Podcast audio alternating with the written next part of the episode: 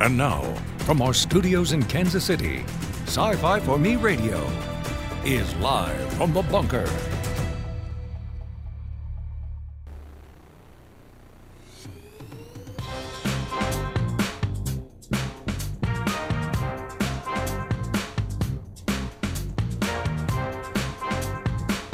Does it does it look like it's working? Does it look like it's working? All right, I have switched the uh, I have switched the overhead Batcave camera. Hopefully, it'll handle the new HD 1080 settings a little bit better than the old one. So we'll see. Good afternoon, everybody. We are live from the bunker. My name is Jason Hunt. I am the editor here at Sci-Fi for Me. Sci-Fi for Me.com, Sci-Fi for Me TV, Sci-Fi for Me Radio, which you can find on various different podcast platforms. But if you do listen to us, those of you in Germany and Poland and in, in uh, Australia and Japan and France and Spain, wherever you are listening, uh, we do invite you to check out the live video. We're broadcasting to YouTube, Facebook, and Odysee. And eventually it'll port over to Rumble, so we're all on all those places too. So, okay, we are uh, on a new schedule Monday through Open Line Friday, is how I'm characterizing it. Uh, because uh, we want to give you more of what you like. And I guess you like this show. I don't know. Okay, so our goal today is to uh, is to it, match or beat the view count on Chicken City, I guess, is what I'm told we're going to be doing, and and we're going to do that with uh, we're going to do that with talk about money, and it looks like everything just froze. We're buffering. Well, okay, okay, there it is. Everybody's here. so I don't know what's gonna. I think I know what's happening. is because I have everybody dialed in on Zoom, but I've got two different Zoom sessions because I got all of you guys together in one, and then I have the single shots. So let's go through real quick and introduce everybody, and and then I'll I'll get rid of that one because I think we're choking bandwidth even even with the the new. So joining me today as our our usual panel of uh, of suspicious suspects. Uh, Dan Danford, Matthew Stevens, and Culture Casino. All of them are uh, all of them are business minded. So we have uh, we have them in talking about various different things. Uh, Dan is the CEO of Family Investment Center. Uh, Matthew is an independent ed, uh, investment advisor. Culture is just the bearded wonder, and we have to bring him on because, you know, because of the weave. wow, that's rough. Welcome, Appreciate gentlemen. We we do have a full plate. Um, there's a lot of stuff going on, and uh, I don't even know where to start. Now, culture, you shared uh, this morning an article from Zero Hedge about the whole Disney thing, and I want to get into that a little bit later on, because it does kind of summarize pretty cleanly everything that's that's been going on over there. But yeah. this this was breaking uh, earlier today. Let me uh, let me pull this up here. TikTok is going to be pulling in IMDb data oh. uh, for feature targeting film and TV content, and I have not been able to do this. This is Hollywood Reporter. This article broke this morning. TikTok is licensing data from IMDb. Now, those of you who don't know, IMDb is. The Amazon. online database for you know movies and television credits and right. sometimes they're right sometimes they're not and yes they're owned by amazon now as culture pointed out and this is going to be interesting to see what kind of data tiktok is going to get you know uh, make it easier for users to search for content related to a specific film or tv title and see relevant data about the work, such as its cast and release date, on a dedicated in app page. So it sounds like when you're in the TikTok app, you'll be able to look up IMDb information. Oh, hey, there's this there's this movie I'm watching. There's this show, you know, this this actor's TikTok. I want to look them up on IMDb. Is what it sounds like it's going to be. I wonder how much access TikTok is going to get on the back end underneath all of what? and that all depends on how the API is constructed, right? And how and and what level of access they allow for that kind of a dive. But again, you have to consider TikTok is the Chinese government. So I would have very, very large amounts, and, and I do, uh, of apprehension when it comes to utilizing either of these things now, because I will just consider both of them somewhat corrupt. Yeah. Of course, I already knew TikTok was corrupt. I mean, we have governments deciding, ah, you know what, you can't put this on your device because, you know, it's spyware. But yet, you know, you can let the average citizen use it, and you're going to incorporate it into, let's say, large, the, one of the largest entities in the world. You know, just give you know the Chinese backdoor access to that. Yeah, that's that to me is. I don't, I don't, I won't go as far as to say it's alarming yet, but it could be. I think, uh, like you said, it depends on how much they get, you know, as far as the the overall amount of data that they have access to. Yeah. Uh, excuse me. I think it's going to be problematic at best, shall we say? I don't know. It's uh, yeah. I, I'm I'm interested in what our other two panelists say here. well, it's it's not like um, high quality personal data. I mean, you're talking movies and TVs and the casts and that kind of thing. So I guess it doesn't alarm me as much as some might. But also, um, you know, it, it, it enlarges TikTok, right? And uh, anytime you're enlarging TikTok, that's problematic since we know of its ties to the Chinese government. So um, I, I, I'd say it's concerning somewhat. That would, I think it would bring in a different group of viewers. So yeah, that's uh, uh I, I'd, I'd, be tempted to sign up for it, except uh, no, I won't.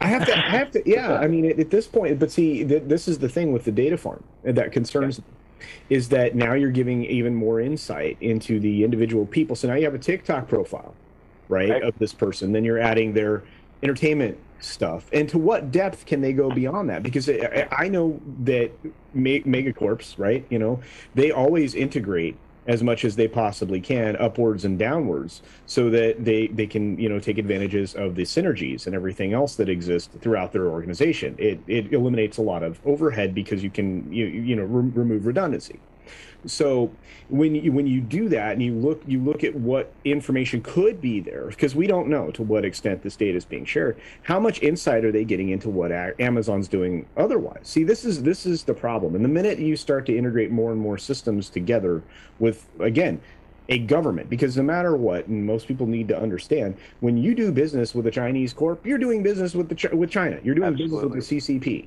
yeah, you, right. you have to grasp that most people don't so it, it that's the biggest concern that I have is just how much depth that information is, even if it's just limited, as as as, as Dan suggests. Uh, even if it's just limited to sure. you know, your entertainment selections and the things that you're interested in, your in your reviews of entertainment, that's still another data point or set of data points that further expand what this country knows about you. That's a problem. I have a big problem with data mining to begin with, but that's an entirely right. other. Yeah, yeah. I think I think that it's a it's a slippery slope. As soon as you give somebody access to one thing, they have access to a lot of other things, and when governments get involved, but you know, as we've seen it's not just China we have to worry about as far as the government goes. I mean, all of the all of the stuff dropping on Twitter. I mean, our own government is spying on us and and trying to censor us and do all sorts of nefarious things as well. If if we're not saying the right things, you know, all hail our Google lords and masters, right? Thanks, Mama Susan yeah, I think uh, a lot of uh, a lot. I think the Twitter stuff is just stunning, uh, and I know it hasn't gotten. I mean, it does get coverage, and people are reading about it and stuff, but um, it hasn't created a level of alarm that I sort of internally feel about it. I mean, you know, I, I just the, the idea that the CIA and the FBI are collaborating with Twitter to control what's on there or that Adam Schiff is trying to remove his opponents from the from the platform. I mean that that's that stuff is stunning to me. And um, although we have not seen the level of alarm that I thought we might, I, I think it's still early to weigh what the uh, actual consequences are going to be, and I, I think they're going to be substantial. Yeah. Well, uh, once the once the House gets its act together and figures out who a speaker is going to be, then maybe we'll get some committees start to look into this stuff. Maybe. but- Maybe. Wait, wait, can I jump in on just that part of what you said? Because I think actually that's beneficial to all of us here in the United States. The longer they don't do anything, the better we are off. yeah. although although I did see I did see somebody point out this morning that the the debates to figure out uh, the the leader of the House have has taken longer than any debate for uh, money to Ukraine or the omnibus bill or any kind of a spending measure or anything like that, which I think is kind of telling. So, Well, it is. I think. Go ahead, Dan. Well, no, I, I think the interesting thing is, and, and people are saying this in Congress and critics of Congress, is that we no longer have debate over even funding bills. I mean, basically, what you do is you build a package that, that, that you want, and then you find a way to force it through the system without having any debate or anything. And that's been going on for a number of years now. Mhm. But we are not having robust debates about budgets and stuff like that at all in Congress anymore. Well, and I've complained about for a number of years the fact that the House of Representatives has not delivered a budget as is Yeah. mandated in the Constitution. Absolutely. But you know, that's that's just piddling stuff. You know? I have Yes. problems, and I always have, with omnibus omnibus bills, and that's how these budget packages are passed. And they wait until the last possible moment, the time at which you know the government will have to go into its you know freeze, uh, where nobody gets paid, and you have to do special overrides to make sure that Social Security recipients get their checks and stuff like that. I would rather they do that forever than pass a four thousand page bill that nobody's had time to read. Yeah, It's a problem. Yes. Indeed. there is. All laws are written by lobbyists, so They they are. come in to explain. They are, That's and that's true, and that's, too. and that's the other problem, right? You you you you don't even hand it off to your staff anymore. And by the way, staff uh, for for folks that work in the House and the Senate, those have exploded, right? To get more people on the government payroll. I have a huge problem with that as well. I'm like, you realize, you know, people used to go to you know Congress on a horse. right for a few days and get there you know stopping in towns along the way. Yeah. they'd get there and they'd work for the course of a few weeks and then they would turn you know return back to their farms their law practices their doctors practice er, you know et cetera et cetera. It wasn't a full-time gig. It's not supposed to be a full-time gig and you shouldn't be paid for it. I'm sorry. This is civil service. You shouldn't be given a salary for it. There is no reason to have people living in dc right the only people that need to be present in dc are the people that secure you know the things that are in dc you Yeah. know and that's it you know, DC could be nothing more than a tourist venture. Nobody should live there. It should never be considered a state. And first of all, it would be illegal to make it a state. So I'm tired of hearing that argument. All right, let me interrupt for just a moment since we are talking money. RM has just uh, given us a dollar ninety nine uh, super chat saying hello, uh, hello, gents, Hi, culture, happy New Year.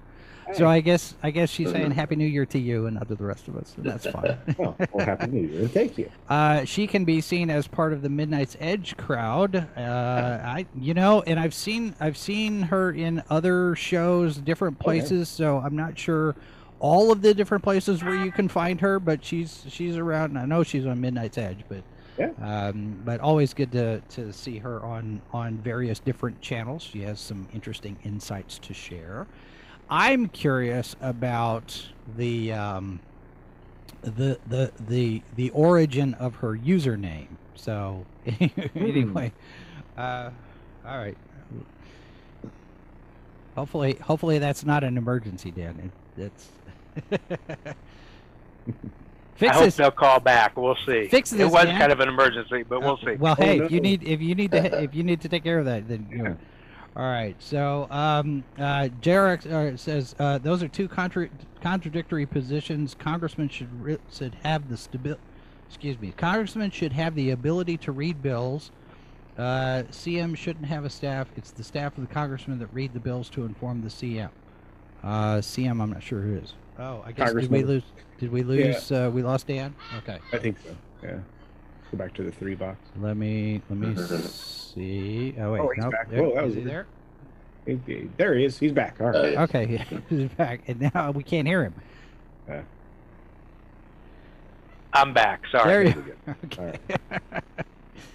Uh, anyway, but yeah, it's it's um, it's interesting to to see just how how our social media compromises us, right? Mhm. Well, here's the other one that popped up. Uh, and Mindy Mindy pointed this one out to me. Uh, was this yesterday? You gave me this one. This uh, this story about the University of California. All right, so I, I didn't send this one to you. We're we haven't even touched the list of, of links that I sent to everybody to talk about. But this is this is kind of breaking stuff. University of California is giving four billion dollars to Blackstone. Wow. Well, I mean, this offsets, you know, the efforts by other entities to limit their influence and get them to change direction. I think that may be part of what's going on here. Um, maybe you guys have a different take.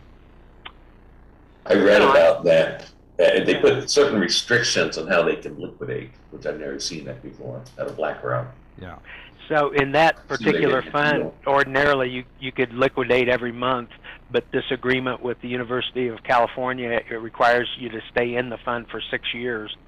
Um, and uh, you know, four billion dollars is a big chunk of change. Uh, I don't care who you are or where you are. So they're also, you know, they're getting some concessions as well. So um, it's probably a good deal for both. It's a weird. I mean, it's a it's a real estate fund and they're Mhm. basically sort of guaranteeing a return of between like 11 and 12 percent a year. So if, if it goes above 12 percent a year, it, it's it's it's actually set up like a hedge fund. So if it goes goes above 12 percent in a year, then BlackRock gets a five percent bonus on their management of the thing, which is you know an incredible amount of money. If it's below that, then I guess BlackRock guarantees the University of California uh, some kind of return or something. So it's a pretty special deal. It's not something that any of us could buy into without four billion dollars. Well, what I'm wondering is where the University of California has four billion dollars to spare that they could do something like this. Uh, I mean, Probably their four endowments. Yeah, or, yeah, billion? yeah, oh That's You that's get- crazy. No, yeah, that's not uncommon for a huge university. Yeah, Stanford has got that rolling around in their couch cushion. Yeah, Yeah. exactly. And Yeah. you know, there are people who occasionally, uh, you know, opinionate that you know there's all this government money that flows into all these universities and stuff that maybe they ought to be spending some of their endowment money uh, rather than um, the the kinds of things that they are. But that's the system we're in right now, and I suspect. I mean, this is a, another whole discussion, which is you know higher education. But my guess is it's going to be the haves and the have-nots, and there's going to be a lot of universities and stuff that are going to shake out here over the next 10 or 15 years because there just isn't a population to support it like there used to be. Yeah. Um, and, and these big universities are probably going to survive, and a lot of the smaller ones probably are not.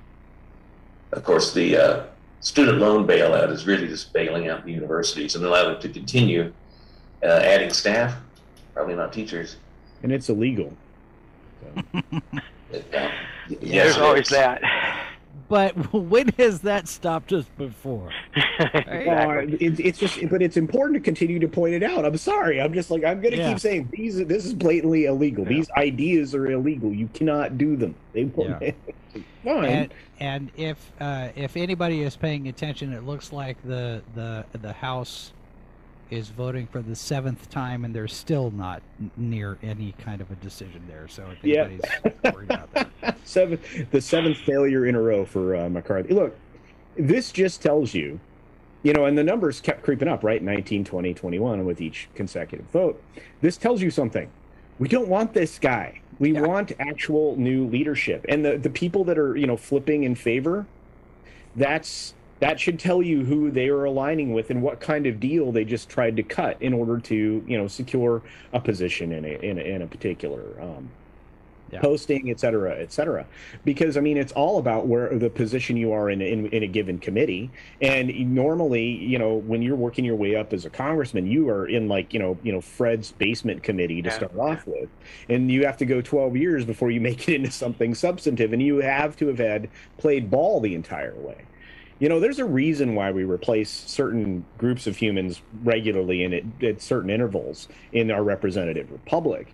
And I'm, I'm a big fan of, of cycling through humans because that means that these committees are going to get newer ideas from people that you know just came in rather than having this old guard that hangs around like Nancy Pelosi and others who spend 60 years of their life in government and really are completely disassociated from even their own districts or where you know whatever their representative area is. Yeah. That bothers me.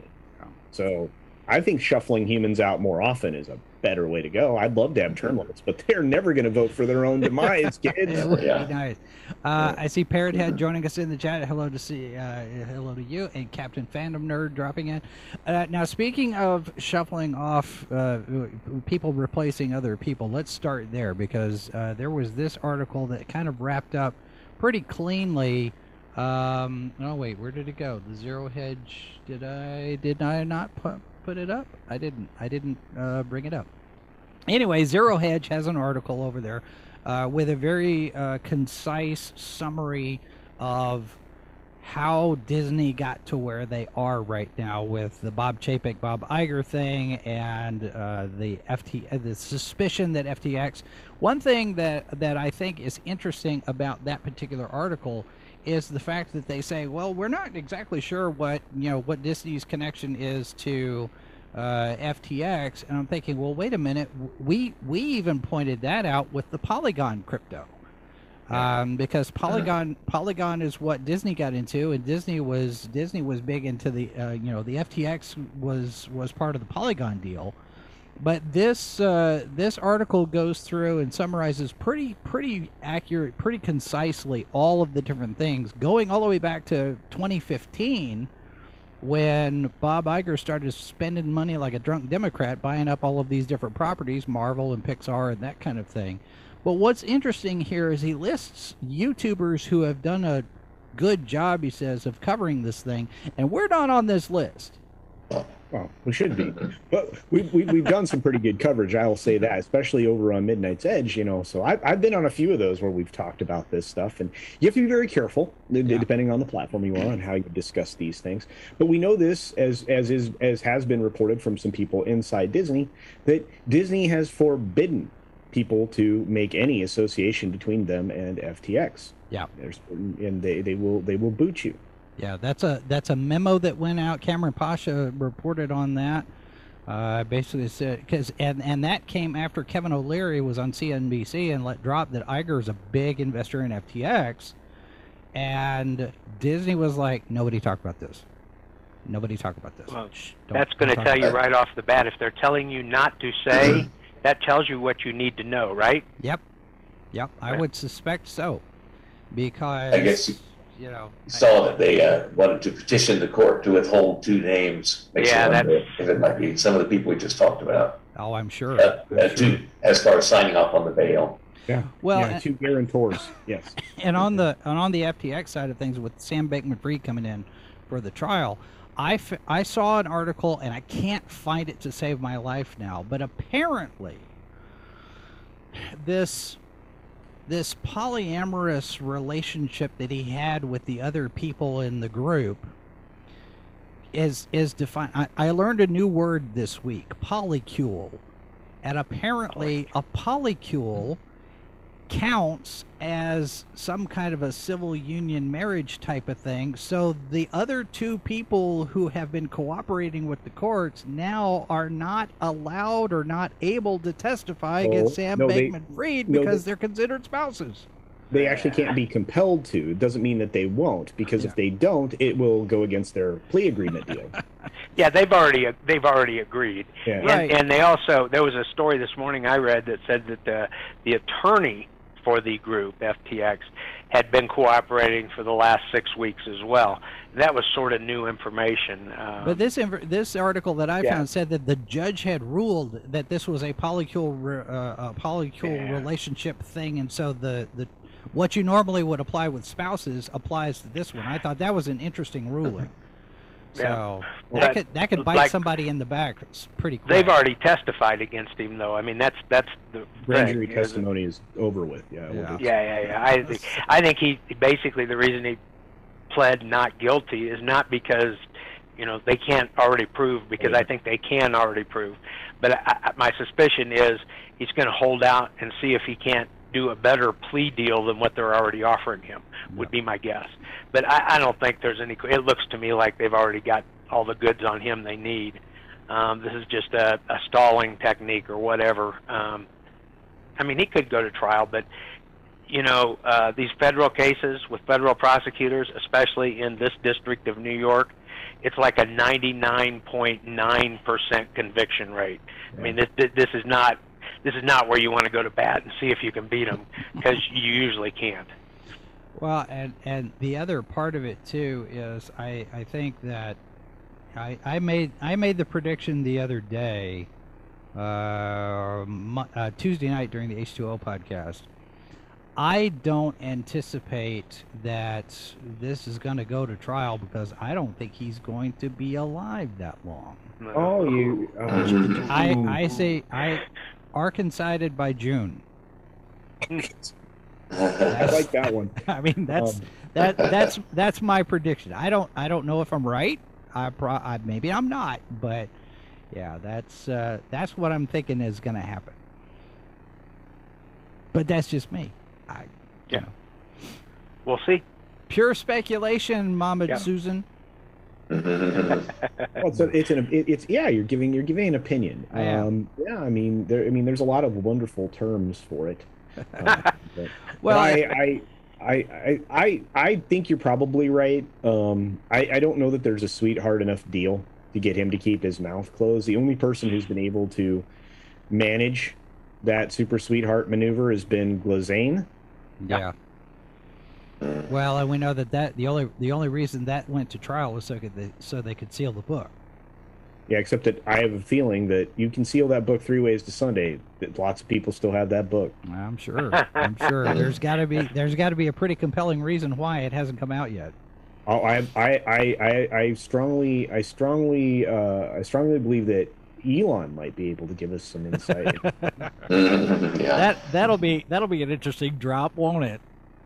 Yep. Spe- okay, so FTX is not the only crypto uh, issue that's been out there. We've got this other this other thing here. This is uh, this is over on CryptoBullsClub.com. In an open letter, Gemini lashes out against DCG in public. Cameron Winklevoss, the co-founder of Gemini, uh, Gemini, posted an open letter on social media in an attempt to attract Barry Silbert, uh, the CEO of Digital Currency Group in a statement published on Twitter, Winklevoss criticized Silbert for using bad faith stall tactics. Now, I am not familiar with what this is about. Um, if any of you have some insights on this, because this is this is related to crypto. Winklevoss claims to have written on account of 340,000 Gemini earned customers. Uh, I guess I guess he's accusing uh, accusing G, G DCG of what malfeasance.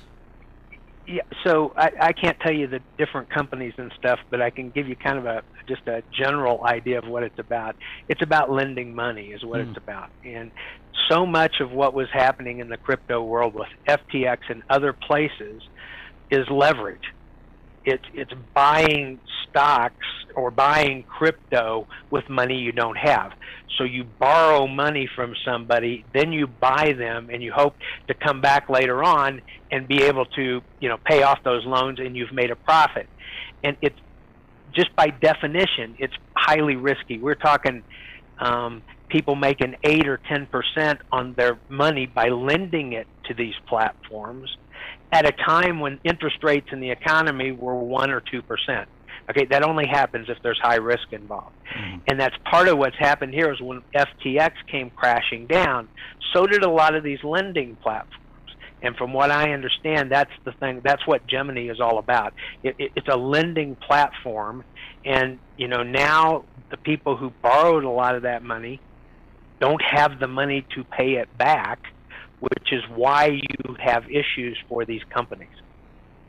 Just like a, margin call? Yeah, exactly. Yeah. Except that it's all because it's crypto. Yeah. Instead of the brokerage lending you the money to go buy stocks and stuff, you have individuals who are saying, "So I'll send them thirty thousand dollars. They'll pay me eight percent on my money, and then that thirty thousand dollars can be borrowed by somebody else to buy crypto. It's it's done with private money instead of the brokerage firm's money. Hmm, okay. All right. Well, it's it's more crypto mess, right? yeah, absolutely. so uh, okay. Maybe they pay you back in crypto. Yeah. All right. You get more shares now. We're gonna. Yeah. Yeah. Well, and now, see, the other the other thing we've got on this is you know this idea that you know so many people are getting invested in crypto and and the wild wild west of all of this stuff. At at the same time, at least here in the U.S., we've got high inflation. We've got you know all of the all of the the back and forth discussions about you know ESG and where the where the where the real estate investments are. You know, we talk about BlackRock, we talk about Vanguard Group, you know, and then you know unemployment going up. You know, Amazon's laying off another eighteen thousand people. Vimeo is laying off twelve percent. I think I saw twelve percent of its workforce. Eleven percent. Eleven percent. Mrs. Boss corrects me there. Thank you. Um, but you know, it's it, it, I I don't want to be doom and gloom, but 2023 is going to be really really hard, and and people are. I don't. I, I think like what we had talked about earlier. There are the normal people out there who are not paying attention to all of this stuff yet. Uh, you know, you know, we talk about the, you know the Twitter files and those things that are dropping, and you know, I've said Elon is taking people through a process of discovery of just how depraved all of this stuff has been, and you've got you know this this issue now of you know how this all affects the economy. What does what does the FTX collapse do to everything else? What does the cryptocurrency kerfuffle do to everything else? What kind of economic impact does it have? And yeah, we're science fiction, fantasy, horror, but when you talk about you know the economy and the entertainment district and how it affects you know what we do in the media and who's you know I don't have any discretionary income, so I'm not going to the movies. I'm not going to pay for my streaming services. All all of this stuff is interconnected. Just how bad is 2023 going to get? Well, Well, I mean, there's that question always. I well, I I mean, I think the prediction that the S and P drops to three thousand this year is right in the ballpark. Um, you know, just to give you one marker, you know, I think, I think that I think we're going to have, a- a- a- I think we're going to have extensive uh, layoffs. I mean, we've already seen those, tho- that in not just indicated, but that's in the process of happening. All that was being indicated that was going to happen even prior to the election. Um, I I strongly suspect that we're going to see um, uh, corporations filing for restructure. I think one of those early signs, according to you know news this morning, is going to be Bed Bath and Beyond. And I, I like I said, I mean those we're going to start seeing uh, contraction uh, of the economy in a way that probably none of us may have, have experienced. At least I don't think it's happened in my lifetime. I mean I've been I've been around since you know Carter, and that was flipping terrible. Yeah. Um, but uh, you know, sorry, I'm trying to keep my language clean, but uh, it was not good. And, um, I I don't know. I mean, my, I'm feeling like we're on we're on the road to that kind of of financial disaster. But you know, what do you call that? Quantitative easing. I, I, if I, I mean, that's one of you guys' terms. It's not something. Mhm. For thing, me, but- it almost it almost feels worse this time around because you have a lot of a lot of other things that are compounding because you have the pandemic, you have you know ener- en- energy prices and, and gas shortages were a thing back in 78 79 and of course you had the hostage situation over in Iran. But there wasn't a pandemic in 78 there wasn't uh, there wasn't supply chain shortages in 78 you know you had other things now that weren't a factor then. And i think this time around it's going to be even worse than it was Yeah. during the carter years I mean, I my argument would be we're already there, but I'd love to hear what Dan and that have to say. Yeah, I don't. I don't predict. Uh, that's just not part of what I do. I've, Probably I've been smart. wrong too many times and all that stuff. Uh, but, but you know, one of the interesting things is, uh, you know, that, that there have been some clips, some TikTok clips of of you know uh, employees at at these various tech companies and you know how little they actually do all day long and the ridiculous perks and stuff that they get. And and what I would say is when those people get laid off there's no productivity loss at all. Mhm. okay, we we can lose a whole bunch of those people without that actually affecting the economy in a big way. Now that doesn't apply to you know your typical factory or you know the, the retail and those kinds of issues and stuff. Uh, but I think with, there's clearly been uh, excess uh, in the corporate sector, and uh, that is sort of the whole thing about recessions is you know they aren't, they aren't even as regular as they used to be but typically that's where you wring a lot of the excesses out of the out of the economy for a while. Um, I, I, we've already seen a pretty dramatic shift in the last year. Um, and and I'm not saying it's not going to come further uh, but I'm just going to say a lot of that excess a lot of that government money a lot of that kind of stuff uh, would probably be better off if we did wring it out of the economy. Yeah, I, What percentage of uh, the workforce has Elon Musk laid off? It's around 30% at Twitter. no, try again. yeah Well, higher Yeah, he's Okay. It- it- saying it's, higher, closer, yeah. it's closer to 85% now since Oh, is it? Okay. walked in the door. Sorry. Should have Yeah, he, his goal was 75%, and some of the people elected to no longer be there of their own volition. So, I mean, it's. Okay, can you even- Great job. Can you imagine any other kind of business that could eliminate 75% of its employees and still be a viable business? Yeah. I mean, what's that tell you about the contribution of those various employees, right? Yeah. I mean, it's just not a pretty picture. I there's just it Yeah. just doesn't make sense. Well, Well, see- over on our over on our Odysee chat, I didn't have the live chat open. Canard has says Binance, uh, is, or Binance, Binance is also Binance, under yeah. fire for money laundering. So you've got that that in there as, as well, and you know, and that kind of cycles back with the with the car the comparison to the Carter years. I don't know that we were sending a bunch of money to another country in order for them to send it back to us.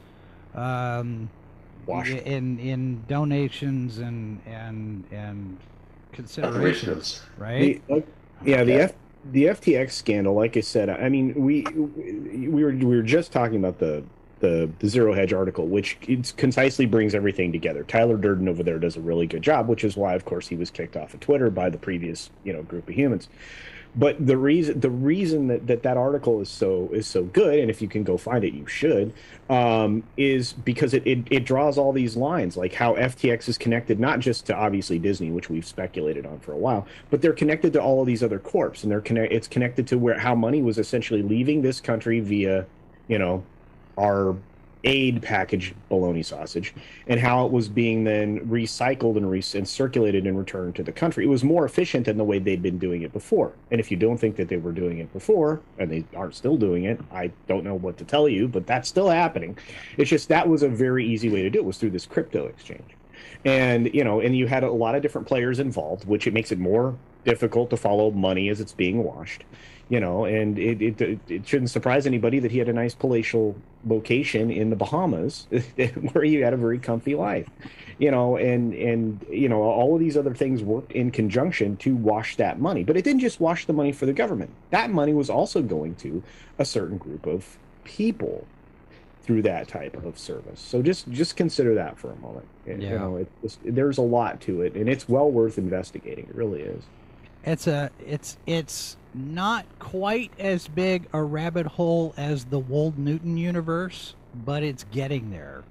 you know, I'm just like, uh, you know, because one thing leads to the no- another thing to the next thing to the next thing, and then you're like, how big is this thing actually?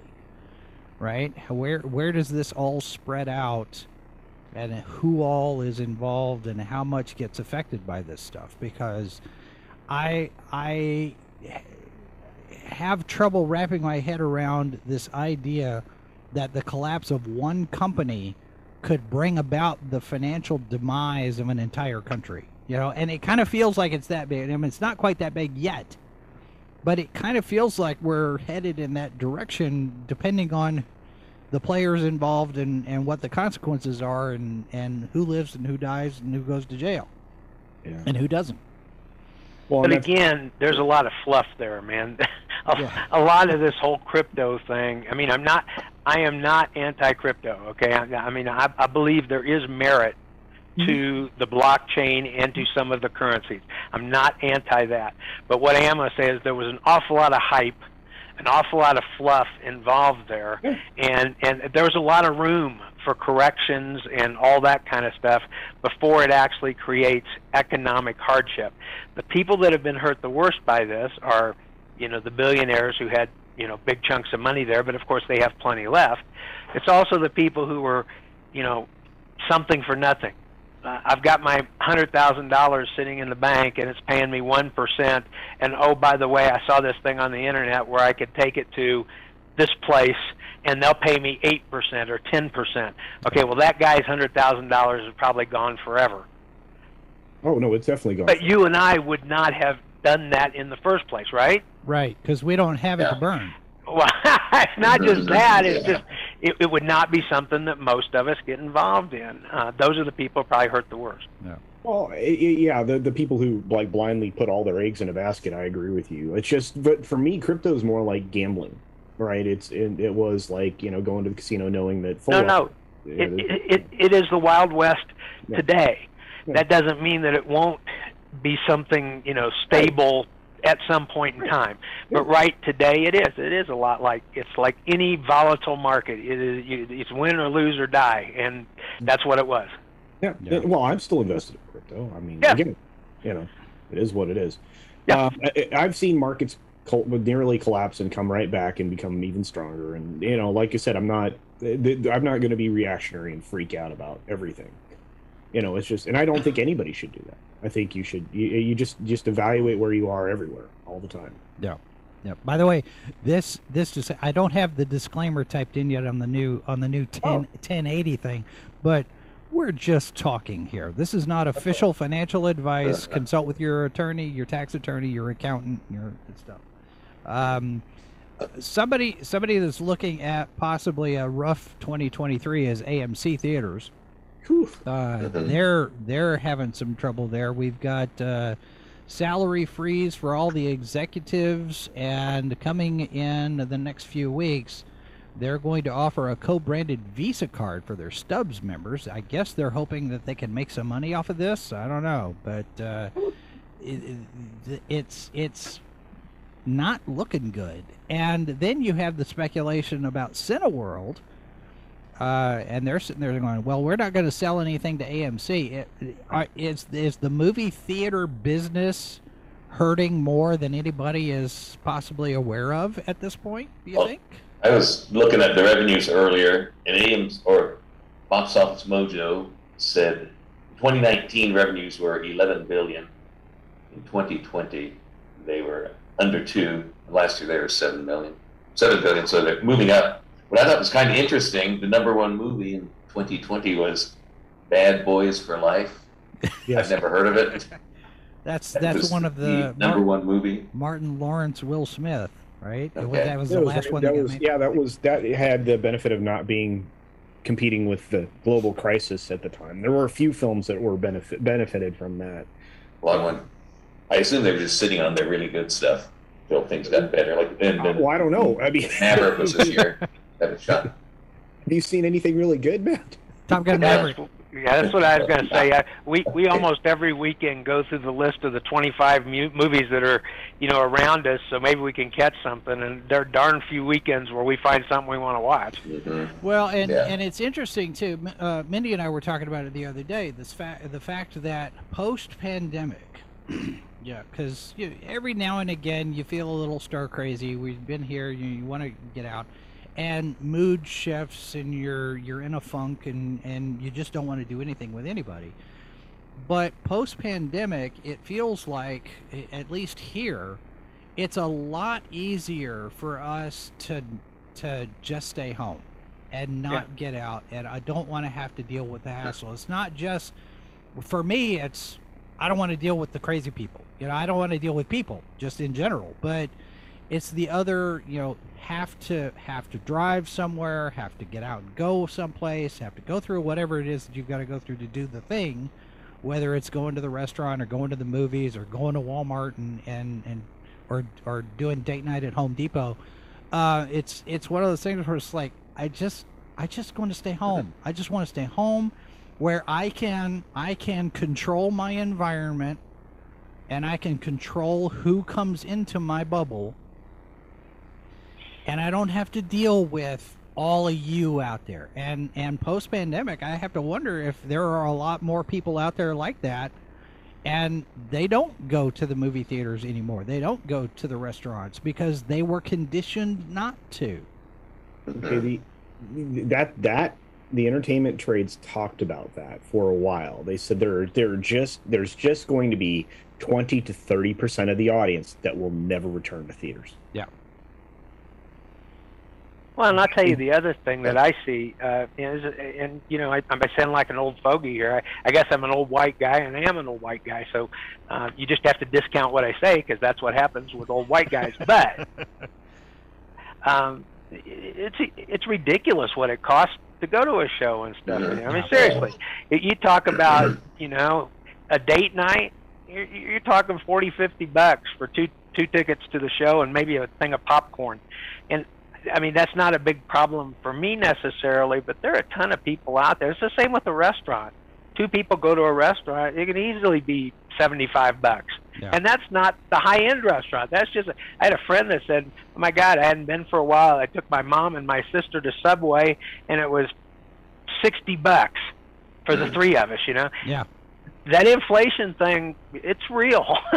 Well, and it really does impact people's lives. And as as it's pointed out in the chat here from I, I'm I'm gonna I'm gonna botch this. Ar- um, she says in uh, in New York they've made the movie experience unaffordable for a family, and MS is saying it's happening in the small towns too. I mean, you can't even you can't even go and do anything anymore because it costs too much. Well, when Cardi B is out there making a TikTok talking about the fact that she monitors her household expenses because rich people should know what their money is being spent on too, she said she discovered that she was paying three times as much for groceries. So she personally went to the grocery store and found out that a head of lettuce is now three times more expensive than it was just a couple of years ago. Yeah, funny how that You works. get what you vote for. That's absolutely right. Well, and and you know we do that here. Mindy has been, uh, you know, she's got she's got the lists. You know, this this store it's this price, and this store it's this price, and at Sam's it's this price, and at, at Costco it's this price, and over here is this, and we have this list, and you know it's a comparative thing. Well, uh, well, beans are beans are less at this store, rice is less at this store, that type of thing, and you know every week we're looking at okay what what do we stock up on? You know i've i've, I've got i've got my stash you know and we're looking at okay what do we get now that we can afford? Because you're right the prices have gone up. I mean the cost of meat especially has has just blown through the ceiling and we're always looking okay where what's on sale this week? Right. and you know uh, last oh, so I guess in the course of a year year and a half you know a brisket at Costco went from 50 to 120 for the same size I was like this Absolutely. is crazy and and everything's going up canned goods fruits and vegetables everything and some of it's supply chain stuff some of it's energy cost some of it's employment and labor you don't have enough people to get the work done. You don't have enough resources to transport and move the product. And But if and- you but, but if you don't have enough, I mean, food is non-discretionary. Okay, Right. which food you get that has some discretion to it, Right. but we all need food. yeah, Going to the show on Friday night or going out to dinner on Saturday, that's that's discretionary. Yeah. If you're spending all your money on food, you aren't going to do it. Well, and the other thing too, and I, I see the lovely Sherry has joined us in the chat. Welcome to the program. I think this is the first time the lovely Sherry's been in the chat. That's that's uh, good. that's good to see. But the other the other part of this is you, if you if you go in and you're buying this stuff and it's not on the shelves anymore, it's gone. Then people start to they they start to panic. Yeah. Where's my where's my where's my Toilet my paper. ranch dressing, my toilet paper, my paper towels, my my my tissues and my ketchup and my now suddenly the meat's not there. But I also saw um, a concern f- because with the economy being the way it is, and inflation going up, and the Fed deciding, well, maybe we raise interest rates again, one or two or three or four times. Independent family farms are going to be hit pretty hard because they take out loans in order to pay for the food for their cattle, for their for their livestock, or their you know whatever supplies or resources they have to get the farm going in the spring. And when the when the, the, the call comes due and they got to pay off that loan, if the interest rates are, are too high, a lot of a lot of these family farms are going to get hurt by that and maybe go under. And so all what are we left with is all corporate stuff. Well, that's actually the goal. But I mean, Yeah. let's set that aside. You know, and we'll we'll talk we'll talk quickly about how you know individuals can can combat that. Obviously, you and I both, Jason, have backyard garden investments, right? Mine, I'm about to quadruple the size of my investment in my home farm.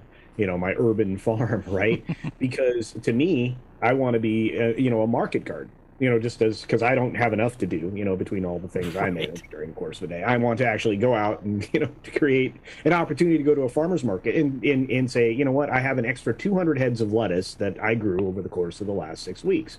So, you know, it didn't cost me hardly anything to do. The seeds are, it, they, seeds become seeds. You just let things go to seed, you have more seeds. Yep. But anyway, so it just, you can, you can repeat this cycle a zillion times over and do it for way less than that. And I think you're going to see a lot more market farms out there to combat the food prices, but they have to be able to do it or willing to do it at a rate that's less than the grocery.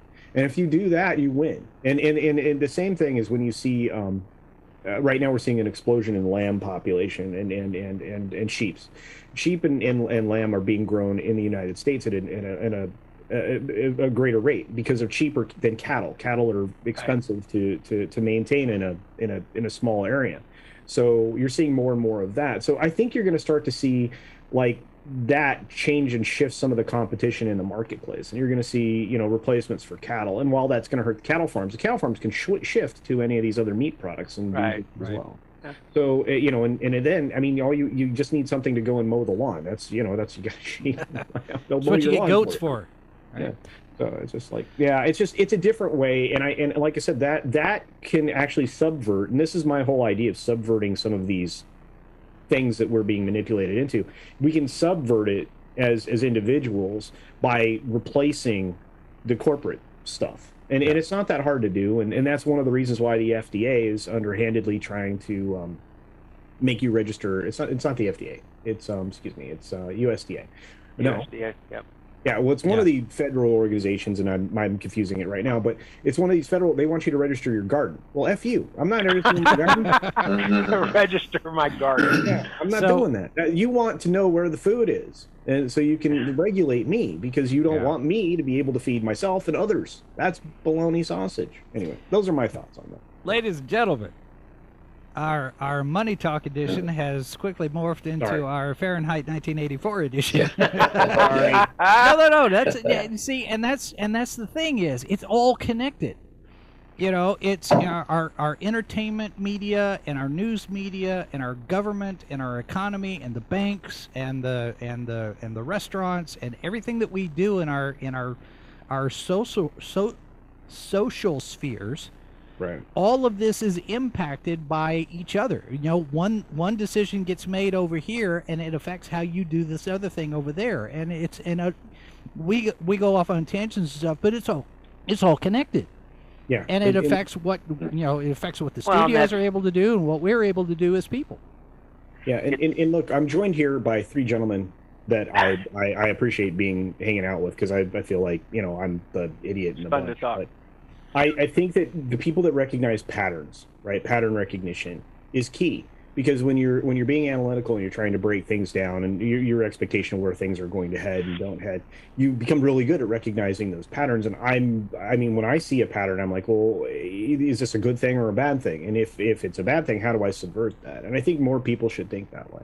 Yeah yeah and I I think the other thing that's important, uh, it, everything is connected, but there are always winners and losers. And you know that's the thing is even when things go to hell, there's some people out there that are doing great, and and that's just it's the nature of having a diverse economy, a diverse population, a diverse everything, is that there are always winners and losers, and there are always people who are doing good, and there are always people who are stumbling.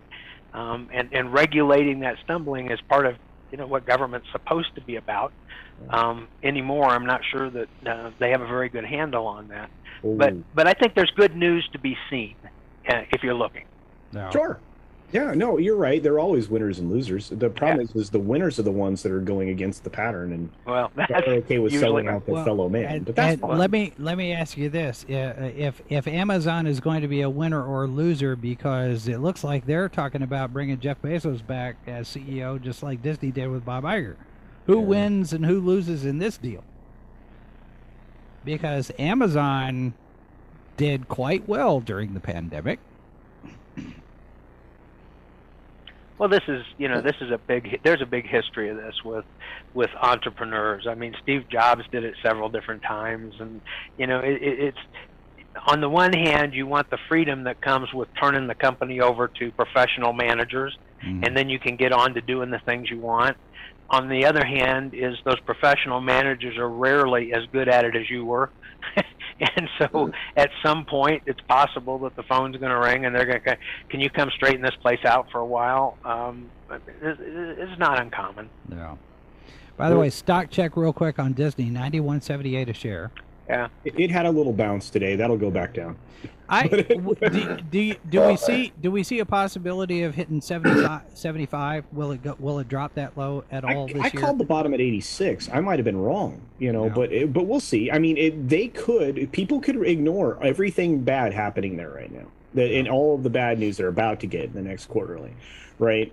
Um, the only thing that they're going to positively be able to report on would be the Avatar earning, you know, earnings numbers because it might approach two billion or be at two billion, but I don't I think saw- it's going to save the day. yeah. i saw a really interesting or heard a really interesting story the other day somebody had done a study and they said that uh, and it goes along with what we were talking about a little bit ago um, that the average family of four who goes to spend a week at uh, at disney world you're up to over five grand now for a Mm. week at Disney World, basically for a family of four. But the, here's the the really interesting. That's you know that's ridiculous. But the really interesting point was that something like half of all people who did it basically borrowed the money to do it. Okay, so put it on cards and stuff. And of them, something like 80% were tickled to death with the expense. That yeah, I borrowed five thousand dollars to take my kids to Disney World and everything, but I'd do it again if I had to.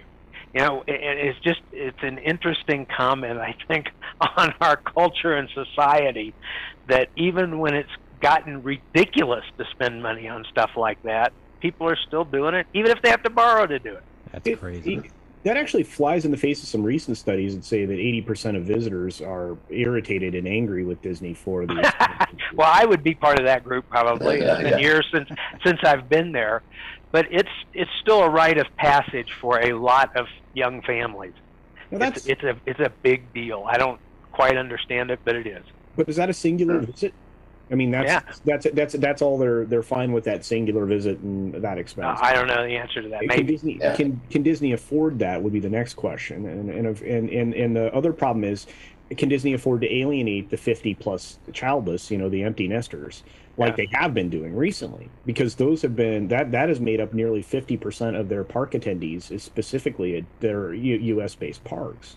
So can they afford? Can they afford to alienate those customers? Because you're looking at this is a weird number, I know, but you saw an immediate six to 17% increase across the board for just food items between the time that they closed down because of the global crisis and the time that they reopened. You know, they eventually jumped over 20%, and now they're they're somewhere closer to 35% in price increases just in food and beverage across the property. That's since 2019. The, mm-hmm. the, the the story that I saw also made the point, and I, I'm not going to get these numbers right, so I'm just going to give you a disclaimer right up front, but it was Yeah. close to this.